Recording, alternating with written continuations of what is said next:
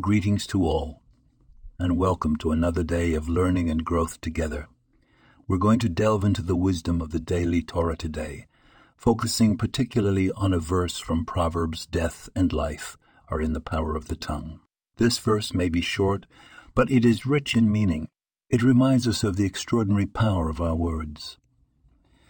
They can create, they can destroy, they can heal, they can heal, they can wound, the words we choose to use can change the course of someone's day, their life, and even our own.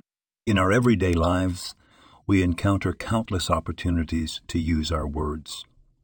At work, at home, with friends, in our communities.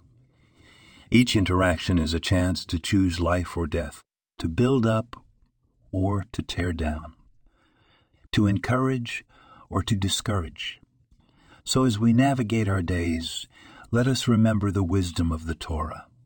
Let's strive to use our words wisely, to choose life, to create, to build, to heal, to encourage.